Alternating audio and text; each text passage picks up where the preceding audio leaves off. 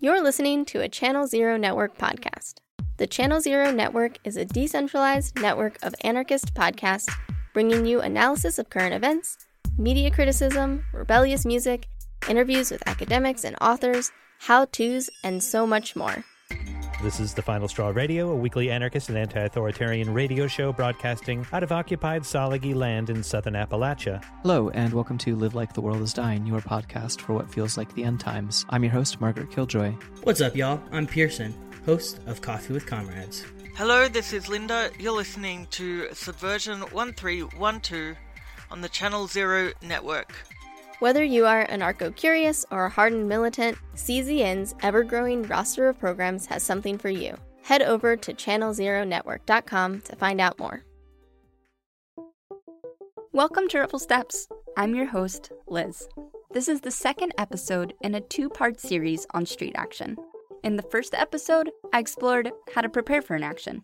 The episode covered things like forming an affinity group, digital security, and what gear to bring. If you haven't listened yet, go back and check it out. In this episode, I'll be looking at what happens once you hit the streets, including how to do a basic eye flush and some ways to deal with an arrest. First, I want to talk about just plain marching.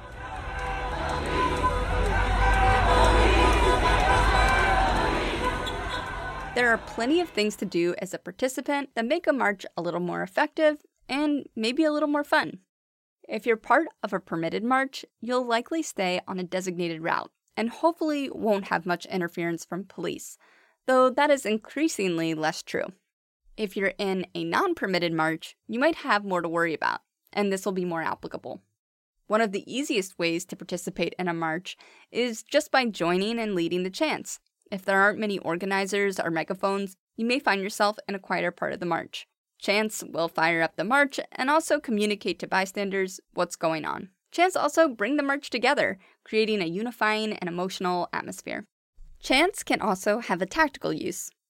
I've heard people chanting things like slow down if part of the march is getting left behind by the front.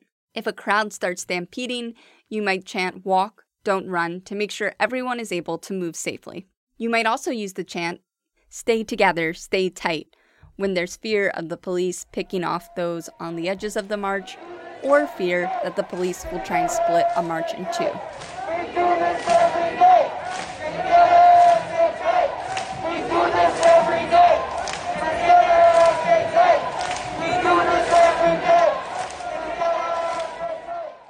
Tactical chants are a way for one part of the crowd to talk to another part of the crowd.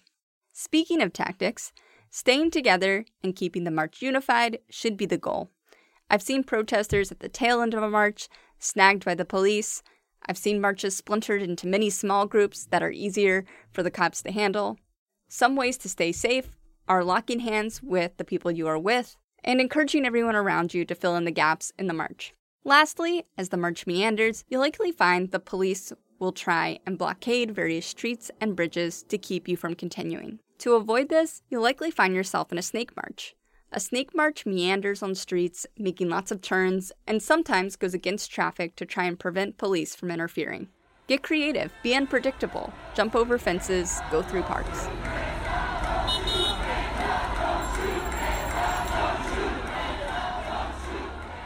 Hey, I'm Will. I've been involved in anarchist organizing for about three years in New York, and I love riding my bicycle. Last episode, I talked about scouting before an action. You can also scout during an action, and doing so can provide some essential support. Scouting can be really crucial, but it also involves a lot of moving parts. Any march, you already have a problem of coordination, which is there are hundreds, thousands of people trying to walk together. You have to think about scouting as like trying to bring relevant things like where are the police? What kinds of barricades and obstacles might be around us? Is there imminent danger? The simplest form of this is scouting in front of the march a few blocks or something and see riot cops arriving. And so you rush back to the march and yell at the top of your lungs, there's a bunch of riot cops in front of us. That's like one form of scouting. If you want to get more advanced, then you might have scouts in front of a march, behind a march, on either side of the march, and communicating with people remotely, it's good to know what you're coming into, and scouting can help with that. Will walked me through what this might look like based on their experience. Often there will be a team of people, maybe, who get together and say, okay, I'm going to be one avenue to the west, and the other person is going to be one avenue to the east or something. Maybe we know which way the organizers are trying to lead the demonstration, and we try and keep eyes on, you know, these parallel streets. Riot cops in New York will often trail people on parallel streets and things like that, and knowing where the police are can be very good. So sometimes I will also just camp out across from a big staging area, you know, where there are like 10 or 20 police vans and things like that. And if I see them leave, I can follow them and I can write people and say, looks like they're deploying, expect police reinforcements to arrive. While some scouts will be around the action, having an offsite support person as well can add context to what scouts are seeing. If you've ever tried to follow social media, in the middle of an action, you will find it's quite difficult. That's a bit of an understatement. So, if you have somebody offsite, they can be sitting there and looking at cop radios. At least in New York, there are all sorts of people who are listening to cop radios and reporting who's going where. The strategic response group, which is like the worst New York riot cops, where they're being deployed to. That can be really good to have. You can also have somebody with a map some people have good spatial awareness, other people don't. And just to be able to know, like, okay, there are cops five blocks in front of you and two blocks west or something like that may not mean much to somebody on the street.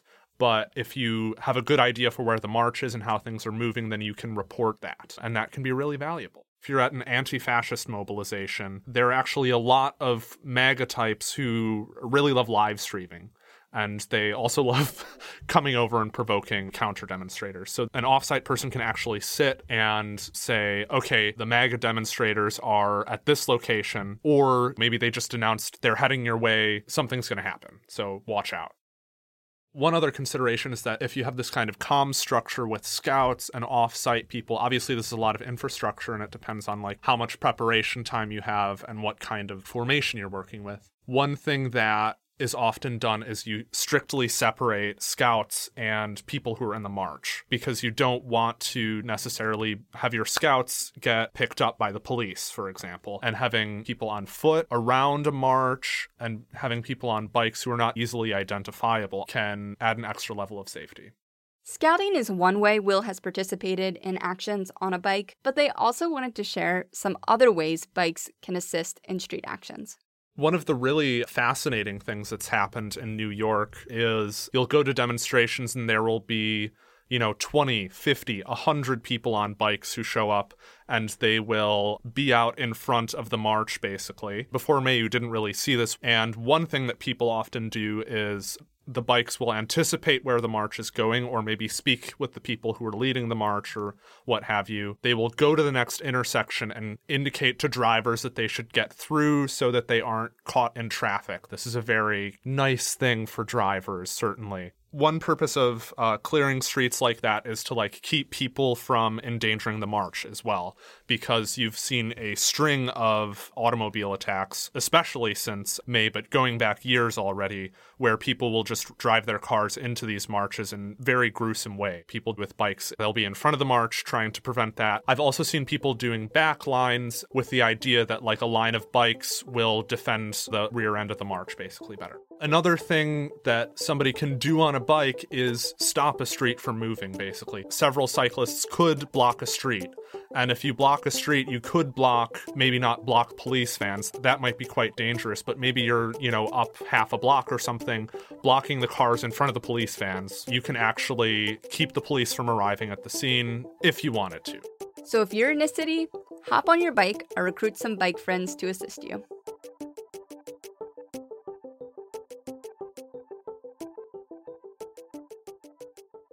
from Portland and Minneapolis to just outside the White House. Tear gas is sending protesters fleeing with their eyes watering and skin burning. Shrouded in a thick cloud of tear gas. Police on the roof are firing volley after volley of tear gas. Nobody was doing anything. Step back, get back, get back, get back. Your head, your head. There is so much gas that has been launched again that you can barely even see that line of officers. Dealing with tear gas has unfortunately become commonplace around the US this year. In New York, it's actually banned for real, so I haven't experienced it firsthand recently, but many cities, such as Portland, aren't so lucky. Activists have developed a slew of ways to deal with this. There's throwing tear gas canisters back at the cops using oven mitts or hockey sticks. I've seen videos of people kicking them back like soccer balls. In Hong Kong, protesters disabled tear gas canisters using traffic cones and water. In Chile, protesters collected the canisters in water jugs, effectively extinguishing them. And then there's leaf blowers.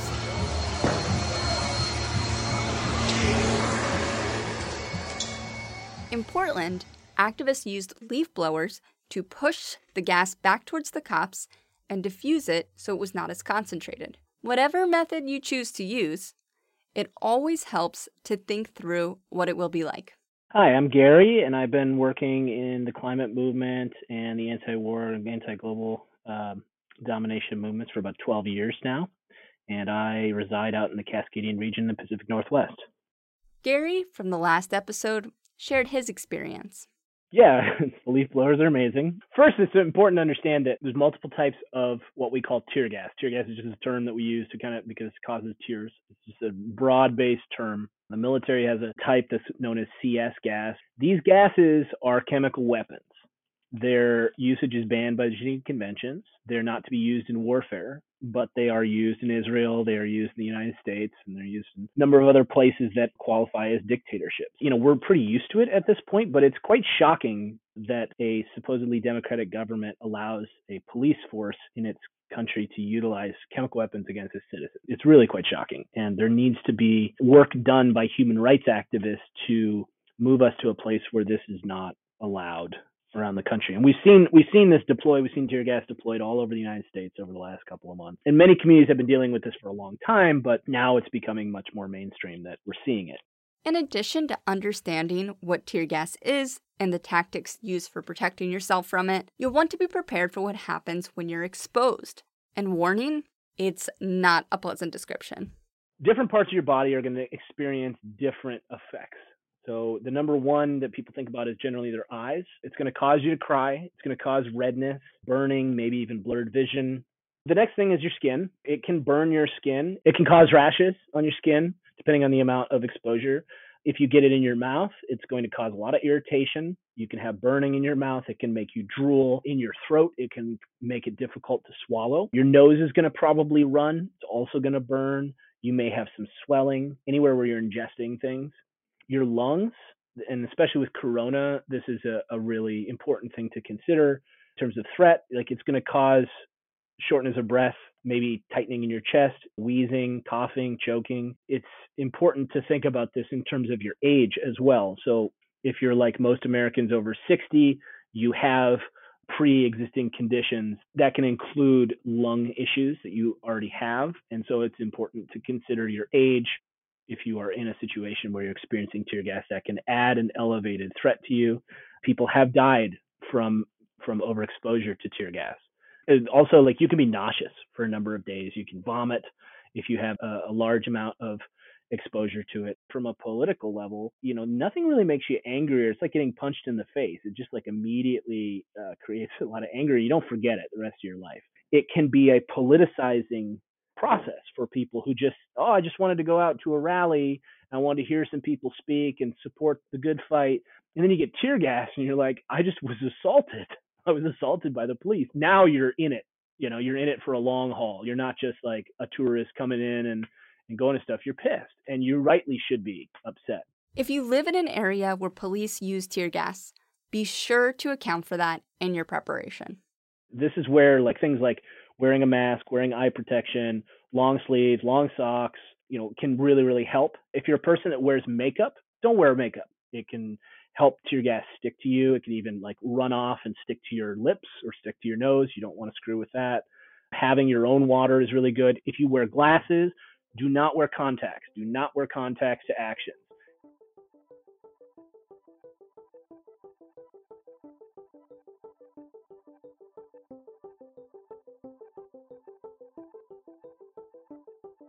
Can call me M. I use they, them pronouns. I'm part of a street medic collective. I've been running as an action medic in various capacities for the last three or four years. In addition to that, myself and other folks in my collective do a variety of other medical work in the streets. We provide medical care at jail support, distribute harm reduction supplies, and work with houseless folks to get their needs met. As street medics, we also do a lot of skill sharing and training. A lot of my own medical knowledge comes from older, more experienced medics in my collective and older, more experienced folks in the broader street medic community. There are a lot of us across the country that share a lot of knowledge in various different ways. And we try to spread that knowledge where we can. As street medics, we sort of believe that in democratizing and decentralizing medical care is part of a larger project of collective liberation and abolition. Basically, we try to arm folks where we can with as much knowledge to care for themselves and their communities as possible.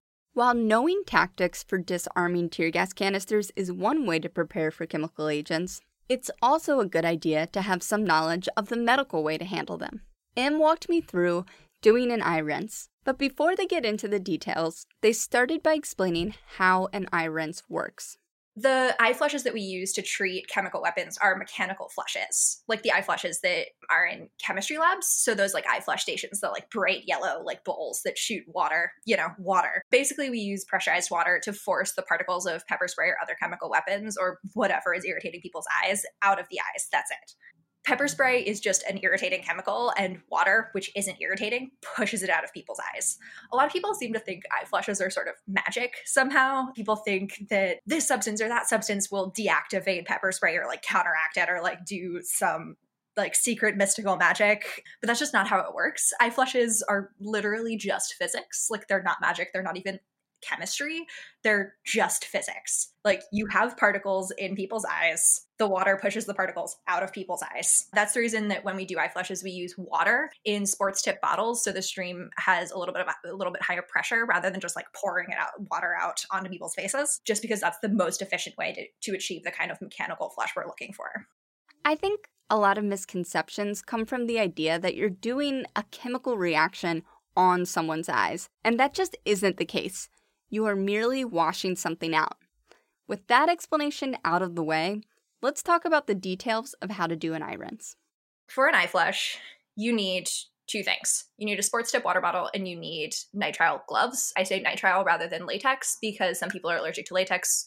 You don't want to have somebody who has just been pepper sprayed have an allergic reaction to your gloves. That makes nobody's day better. It's also a really good idea to practice this kind of thing with a comrade before doing it at a protest in high pressure pressure situations when your adrenaline's pumping. It's much easier to remember things that you've already done with your body than trying to learn new skills that you've just read about or like seen videos of on the fly. So, if you see somebody's getting pepper sprayed, the first thing you do is approach them, offer your help, and gain their consent. I would do that by saying something along the lines of, Hey, I'm a street medic. I have water to flush your eyes. Can I help you? Make sure you don't touch people or don't start treatment until the person consents to it. Also, remember consent is an ongoing process, so make sure to keep checking in with folks while you're doing what you're doing. I often narrate what I'm doing. Remember that folks who have been pepper sprayed often can't see. And so using your voice to tell them what you're doing so they're not like suddenly touched and like don't expect it or like suddenly have water in their face and don't expect it is a really good way to keep that like active consent practice. I'll often ask like, "Okay, ready?" before I do an eye flush. So if the person says yes, if you like walk up to them, say, "Can I help you?" they say yes. Then you put on your gloves. This is really important to keep whatever's on your hands off their face and whatever's on their face, like pepper spray, off your hands. While you're putting on your gloves, make sure to ask the person if they're wearing contacts. It's really easy to forget this, but it's hugely important. An eye flush, because it's a mechanical flush, like we talked about, can push someone's contacts back into their eyes, and those are contacts covered in pepper spray. So that can cause some pretty serious injuries. So it's always important to ask people if they're wearing contacts before flushing their eyes. If the person's wearing contacts, give them a spare glove. So you should have more than two gloves when you're doing this. Give them a spare glove tell them to take the contacts out with their glove. If the person's wearing glasses, take their glasses off and hand the, the, glasses to the person. Protests can get really chaotic, so it's important people always have their glasses with them because sometimes you'll get separated from people and you really don't want to end up with somebody's glasses and not know where the person is. They can't see, it's a whole mess. So take their glasses off, hand the glasses to the person. So after you've dealt with that whole like eyewear situation, ask the person to kneel. Ideally, you want to have them put their hands under their legs or at least keep their hands on their knees. This prevents them from rubbing their eyes and getting pepper spray everywhere. After the person is sitting, is a great time to affirm consent. Make sure you're narrating what you're doing. So at this point, you're going to open the person's eyes. So you're going to tilt their head back and slightly to the side, to the side of the first eye that you're going to flush. Hold the eye open with your gloved fingers. Basically, you sort of pinch their eyebrow up or like pull their lower eyelid and their upper eyelid in opposite directions. You just want to pull their eye open. Their eyes are going to be really tightly closed. It's really hard to get people's eyes open after they've been pepper sprayed. So you want to pull the person's eyes open, aim your bottle of water at the bridge of their nose, and then spray a stream of water with as much pressure as possible from the inner point of their eye where the tear duct is to the outer edge. The goal is to get the pepper spray out of the person's eyes. So you want to spray it so their head is angled slightly down and you want to spray the water in that downward angle away from their other eye. So then you're going to do the same thing on the other side. So retilt the person's head, open their other eye, spray the water in the other eye, and then tell the person to blink. If they still can't see, repeat the process, tilt head, hold the eye open, spray on both sides, blink until they can see usually especially if somebody got hit really directly it's going to take at least two or three flushes. I've definitely like had situations where i flush somebody's eyes like four or five times and they're still like oh my god it hurts so much which is going to happen. Again eye flushes aren't magic. You can keep flushing the person's eyes keep telling them to blink their tears and the eye flush will drive the pepper spray out. Slowly their sight will come back. Folks who maybe got hit less directly might only take one or two flushes but don't get freaked out if somebody still can't see after the first flush. Check out the show notes for a video of this process as well. You may have noticed M announced themselves as a street medic, but even if you're not a street medic, you can be helpful to those around you with this skill. Knowing how to do an eye flush doesn't make you a street medic. I totally have comrades who aren't street medics that have done eye flushes in the street when there were no street medics around. That's part of the reason why we teach this skill to literally everyone we can get our hands on is because it's a really easy skill to do. It's easy to do right and it doesn't make you a street medic. And carrying a water bottle for eye flushes is something that honestly everybody should do because it takes the strain off medics in those sort of high pressure situations when there might be other problems that we need to be solving. Somebody who's not a street medic shouldn't be dealing with the head wound, but if I'm treating a head wound and somebody else gets pepper sprayed, I would love for there to be somebody else who knows how to do an eye flush, you know? But as far as language, saying things like, Hi, I have water, I can help you. Or I know how to do an eye flush, can I help you? Or I know how to treat pepper spray, can I help you? Really, any of those things. Honestly, if you just walk up to somebody and be like, hey, it seems like you got pepper sprayed, can I help you? That is totally enough.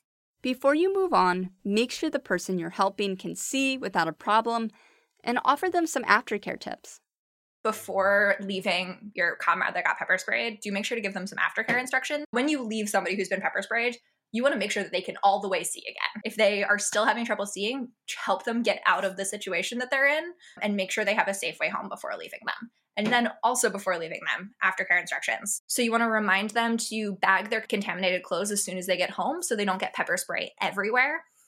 Remind them to rinse off with cool water first to wash the pepper spray off before showering in hot water. Hot water opens your pores. You really don't want pepper spray in open pores, trust me. And then also remind them when they shower to start by washing their hair in such a way that it, the water doesn't get in their face so they don't accidentally wash pepper spray back into their eyes in the shower because that also sucks. Lastly, M underscored that clean water, not milk or anything else, is what you should be using some people they'll say like oh well somebody flushed my eyes once with milk and it helped so much. And the reason that that is true is because other substances do the same thing. Other liquids can also perform a mechanical flush but there are risks with those liquids. Some people are allergic to milk. Cops have been known to target people for visible milk stains on their clothes because it indicates that they've been at protests. Milk sours in the sun and then smells and no one's allergic to water it doesn't go bad, it doesn't leave any residue, and you can use water for lots of other things. You don't just have to use it for eye washes. So it's this like beautiful multi-purpose tool that everybody keeps overthinking. So you should definitely just use water because it's just a mechanical flush. Just use water, y'all. Generally, I have a water bottle that is my drinking water, and I have a separate water bottle that is a sports tip bottle that has the word contacts in Sharpie written on the bottom because in a high pressure situation, you are not going to remember to ask, ask about people's contacts before you have the water bottle in your hand and you see contacts written on the bottom of it. And that's also a really good way to like demarcate this is my eye flush bottle and this is my drinking water bottle because you don't drink out of the bottle that says contacts on the bottom. Also, some people will mark their bottles with just like eye flush only or something like that on the side. While M mostly referenced pepper spray in this example, this is also the method to use for tear gas. So the thing with tear gas is tear gas is a little bit more diffuse. If you're in a place that's gotten tear gassed, everybody has gotten tear gassed. It's also a less intense experience. It still sucks, to put it mildly, but it's sort of different from pepper spray where somebody walks away from being pepper sprayed and they literally can't see. Sometimes that will happen with tear gas, but it's not as often. And yes, this totally also works with tear gas because, again, tear gas, just like pepper spray, just like anything, any other kind of chemical weapons the cops use, is just a chemical irritant. And so the best way to deal with a chemical irritant is the way that chemists in their labs are dealing with it all the time, which is just get it the fuck off. And that's the best way to deal with it.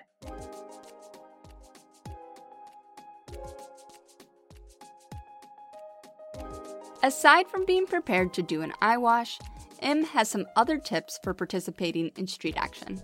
So, the first thing everybody should be doing at a protest, medics and non medics alike, is making sure that you have what you need to keep yourself safe. So, that means closed toed shoes with good ankle support.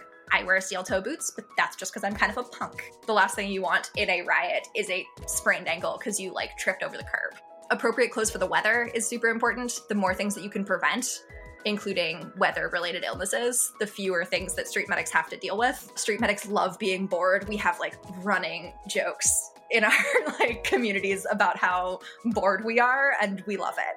Like if everybody's fine, we just stand around and it's kind of great.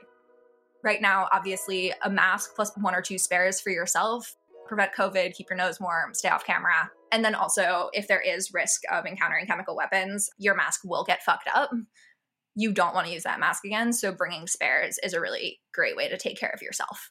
So that also means anything adaptive for you to stay your sort of healthiest, most supported self. So that means asthma inhalers, medications that you need in your in their like marked prescription bottles so that they won't cause problems if you're searched or arrested. Glasses, not contacts. Please don't wear contacts or eye makeup to protests.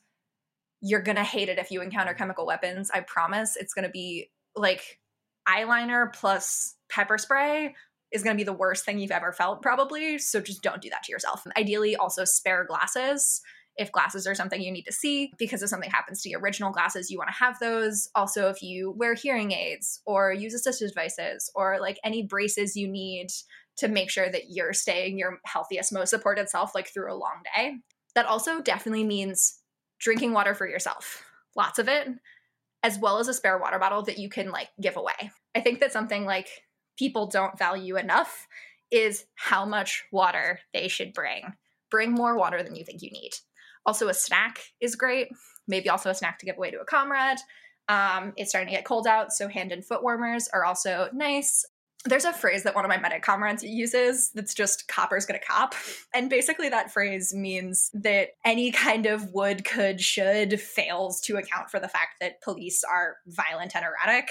So I put together sort of a like top five list for the like copper's gonna cop situations of things that like folks who aren't medics can carry. So the first two things on my copper's gonna cop list are Narcan.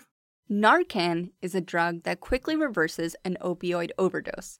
With insurance, it usually costs between 10 and $20.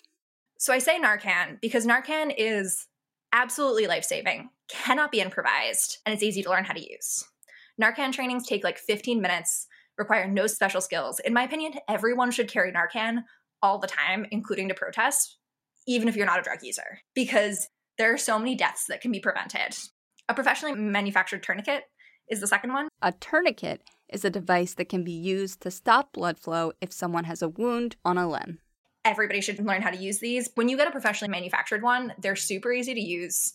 They're relatively hard to improvise. And then, like Narcan, they're totally life saving. The sort of like standard tourniquet is North American Rescue's CAT tourniquet. They're sort of considered the best pretty widely. If you can spare like the 30 bucks and can get somebody in a local street medic collective or wherever to train you on how to use them, it's a really wonderful thing to have.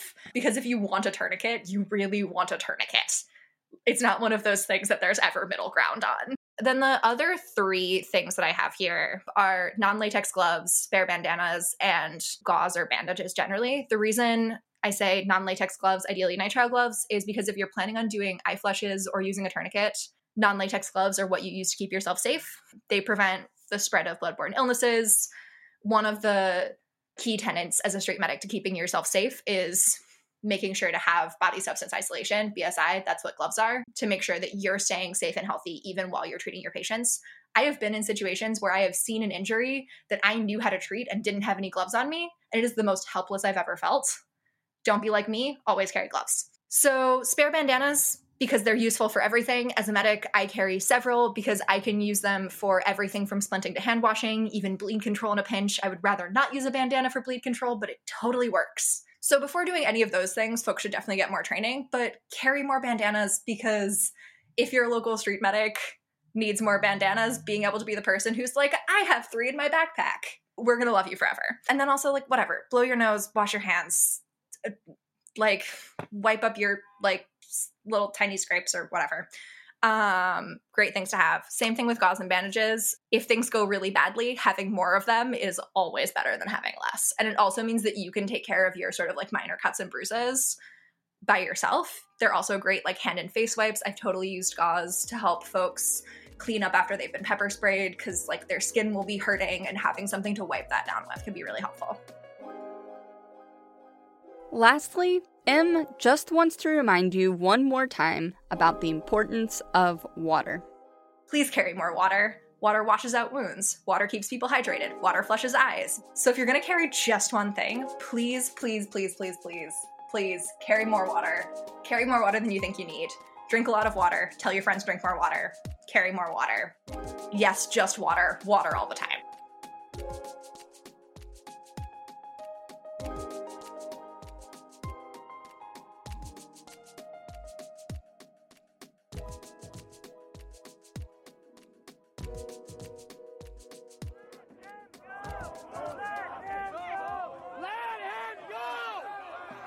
That's the sound of protesters attempting a de-arrest, which means freeing someone from police custody after an arrest has started.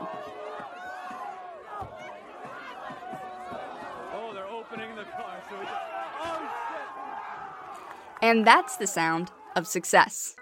Protesters opened the door of the police car on the other side of the car from where the police were, releasing the arrestee.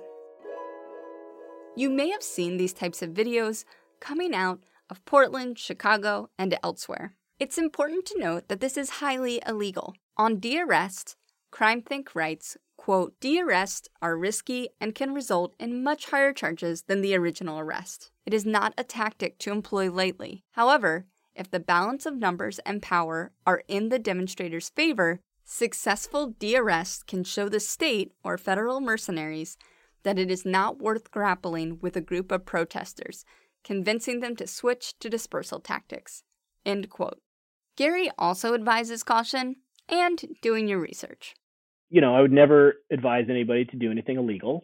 It can be quite dangerous. You're dealing essentially with armed individuals who are doing the arresting. They generally don't arrest people by themselves. Like it's not like one cop is doing this. It's usually a group of them. There's a lot of videos online that you can watch, not just from the United States, but all over the world. There's some really fantastic de-arrest videos. But I, I will say that there's more of us than there are of them.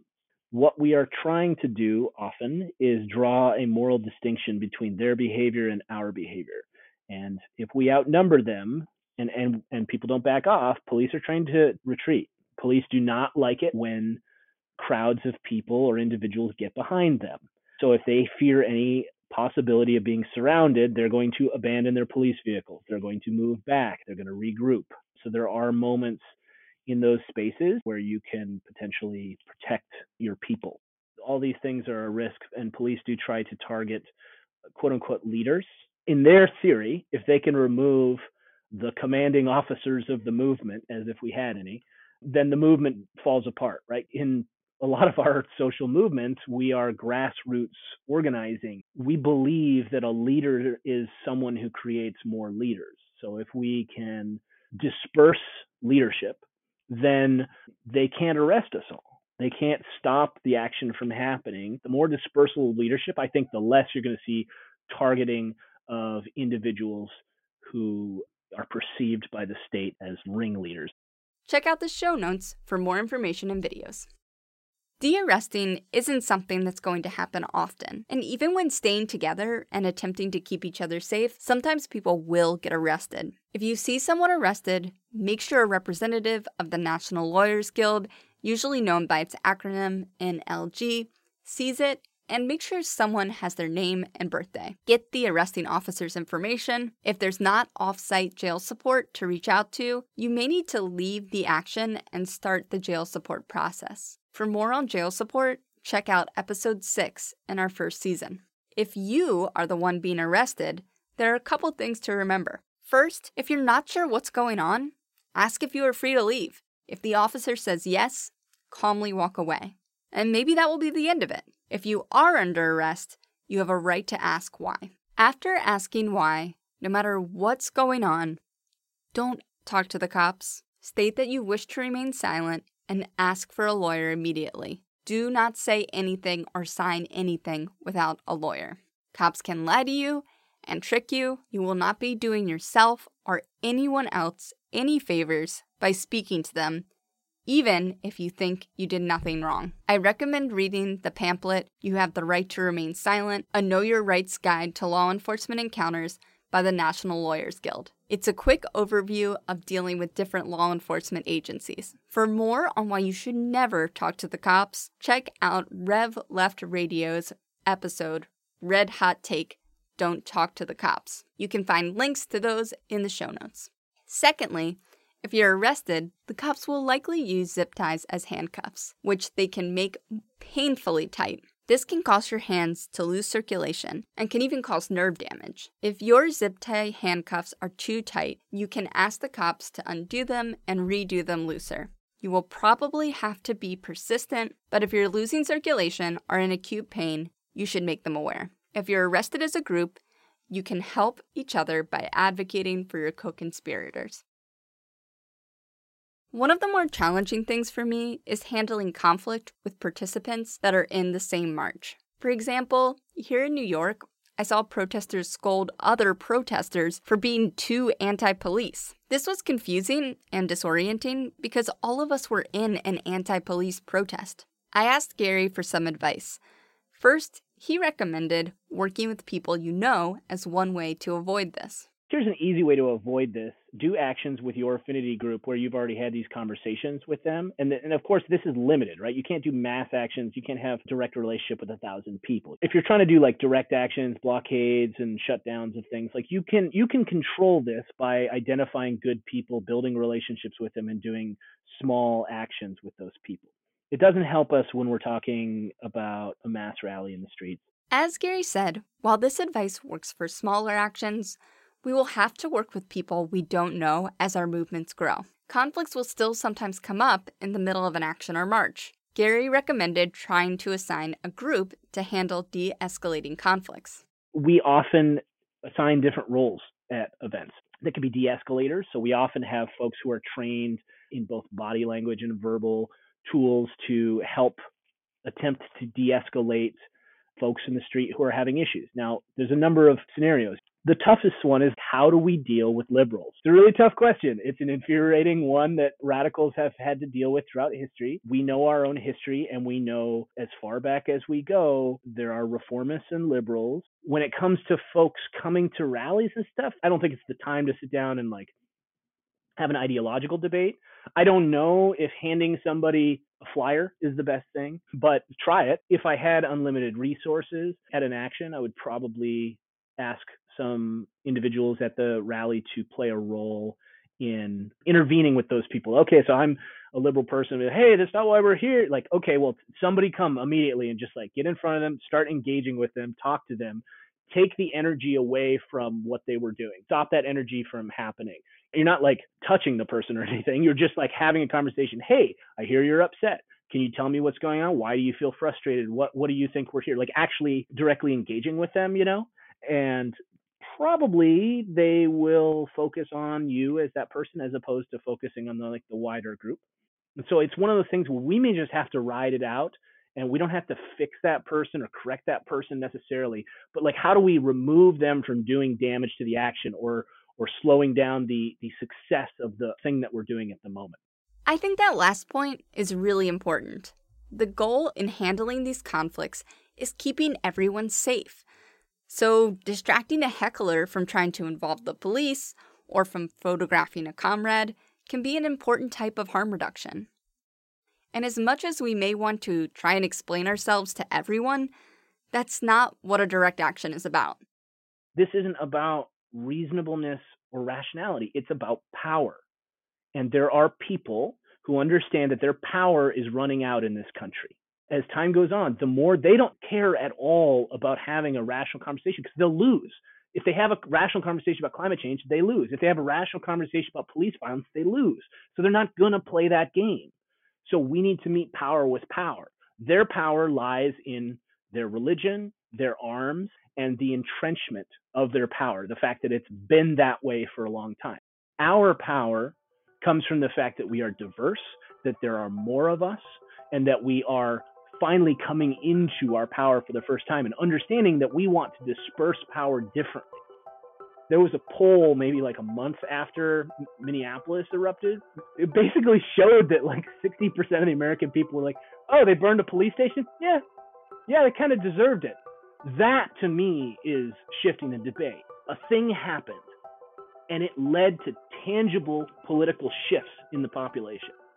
We are in a totally different world because of media, because of how brutal the police state and the and the federal government have, have shown themselves to be. People understand this much more now. The best way we can fight mediocrity and liberalism is to win and to show that our behavior is actually getting results.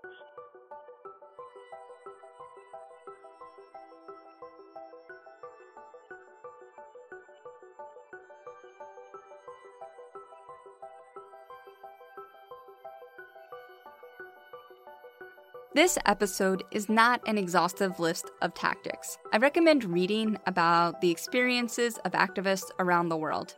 And I recommend getting creative. The state adapts to new tactics, so we'll need to keep evolving. Also, each community will need different tactics to handle their particular terrain, physically and politically. Unfortunately, there are no cookie cutter answers to the challenges facing us, both in the streets and off. But, as always, we can keep learning, integrating new ideas, and taking that next step toward a better world. You've been listening to Rebel Steps. I'm your host, Liz. Believe in yourself, trust one another, and get organized.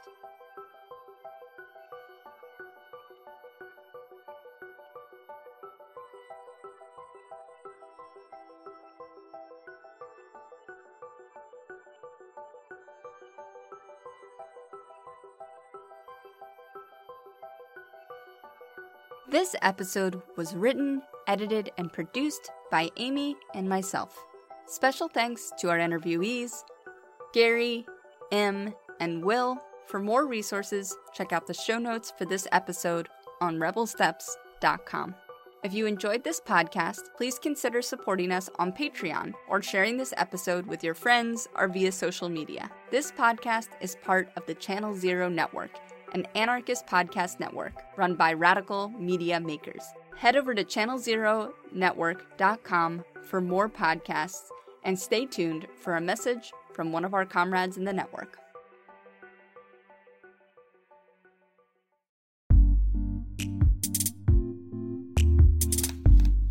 Hello, and welcome to We Will Remember Freedom, a monthly podcast of anarchist fiction. I'm your host, Margaret Killjoy. Hello, and welcome to Live Like the World is Dying, your podcast for what feels like the end times. I'm your host, Margaret Killjoy. Hello, and welcome to the jingle for both of my podcasts. I'm your host, Margaret Killjoy. You can find my podcasts wherever you get your podcasts or get them from the Channel Zero Network.